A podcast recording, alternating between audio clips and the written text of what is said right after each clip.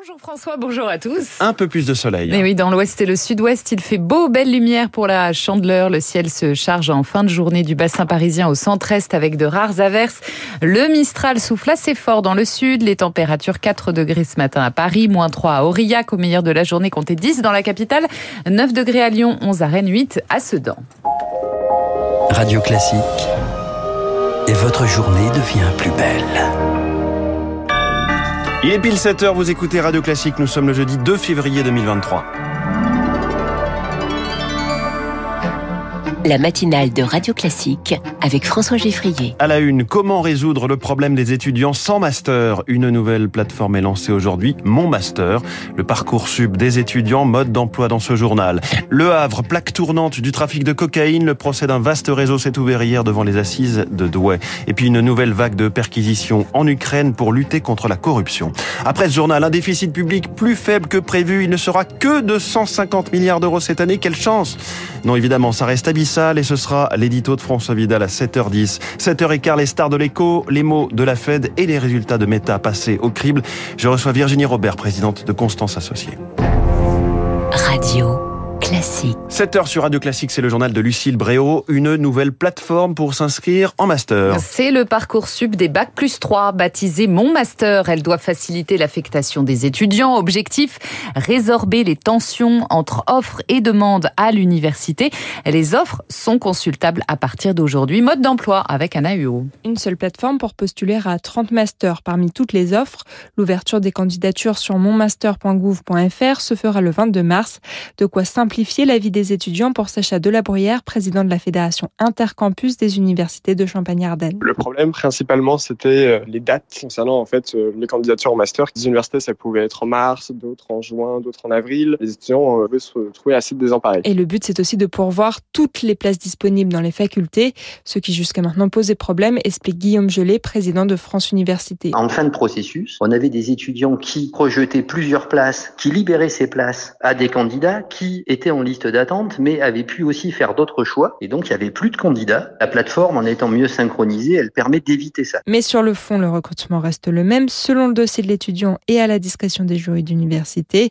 Une sélection trop opaque pour certains jeunes, pourtant inévitable, d'après Marie Durubella, sociologue et spécialiste des questions d'éducation. Les jeunes qui font des études de master veulent être cadres, mais les emplois, c'est 20% de cadres. Et si on a 50% d'une classe d'âge qui a un niveau master, va se poser la question de leur insertion. Pour elle, il faudrait aussi favoriser l'insertion professionnelle après l'obtention d'un diplôme de licence. Et on rappelle l'adresse monmaster.gouv.fr. À l'Assemblée nationale, l'examen de la réforme des retraites en commission s'est achevé hier soir. Sans surprise, les députés n'ont pas réussi à venir au bout des 7000 amendements. Prochaine étape, l'hémicycle lundi. Elisabeth Borne, elle défend son texte ce soir sur France 2. Coup de théâtre hier soir au Sénat, après avoir rejeté le 19 octobre dernier l'inscription de l'IVG dans la Constitution. La Chambre haute l'a finalement adoptée par 166 voix contre 152. La notion de droit est remplacée par celle de liberté pour les femmes d'y recourir. Le texte doit maintenant revenir devant l'Assemblée. Le gynécologue Émile Daraille, autorisé à reprendre ses consultations privées. Accusé de viol et de violence sur des patientes, il a été mis en examen en novembre pour violence volontaire après 32 plaintes, mais la Cour d'appel estime qu'il peut reprendre son activité libérale, de quoi susciter la colère de Sonia Biche, porte-parole du collectif Stop aux violences obstétricales C'est absolument scandaleux. Euh, la sécurité des patientes n'est absolument pas garantie. Et on se rend compte avec cette affaire qu'il y a une impunité euh, totale. Enfin, si 32 plaintes au pénal, ça suffit pas pour suspendre un professionnel, euh, qu'est-ce qu'il faut? Bien sûr qu'il y a la présomption d'innocence, mais ce qu'on souhaiterait, c'est qu'il y ait un principe de précaution, que les hautes instances de santé, elles fassent leur travail, qu'elles suspendent ce professionnel à titre provisoire jusqu'à son procès. C'est leur travail de garantir la sécurité. Apparemment, tout le monde s'inquiète que, que, les patientes n'ont plus confiance, qu'il y a une défiance envers la gynécologie, il bah, faudrait agir maintenant. Propos recueillis par Azaïs Perronin. Deux personnes toujours en garde à vue ce matin dans l'enquête sur la disparition de Siem dans le Gard, un homme et une femme. La jeune fille de 18 ans n'a plus donné de signe de vie depuis le 25 janvier. L'homme serait le dernier à l'avoir vu en vie. Le port du Havre, gangréné par le trafic de drogue. Six organisateurs présumés d'un vaste trafic de cocaïne sont jugés depuis hier devant les assises spéciales de Douai. Ce port, le plus grand 100 de conteneurs du pays occupent une place stratégique pour les, pour les trafiquants.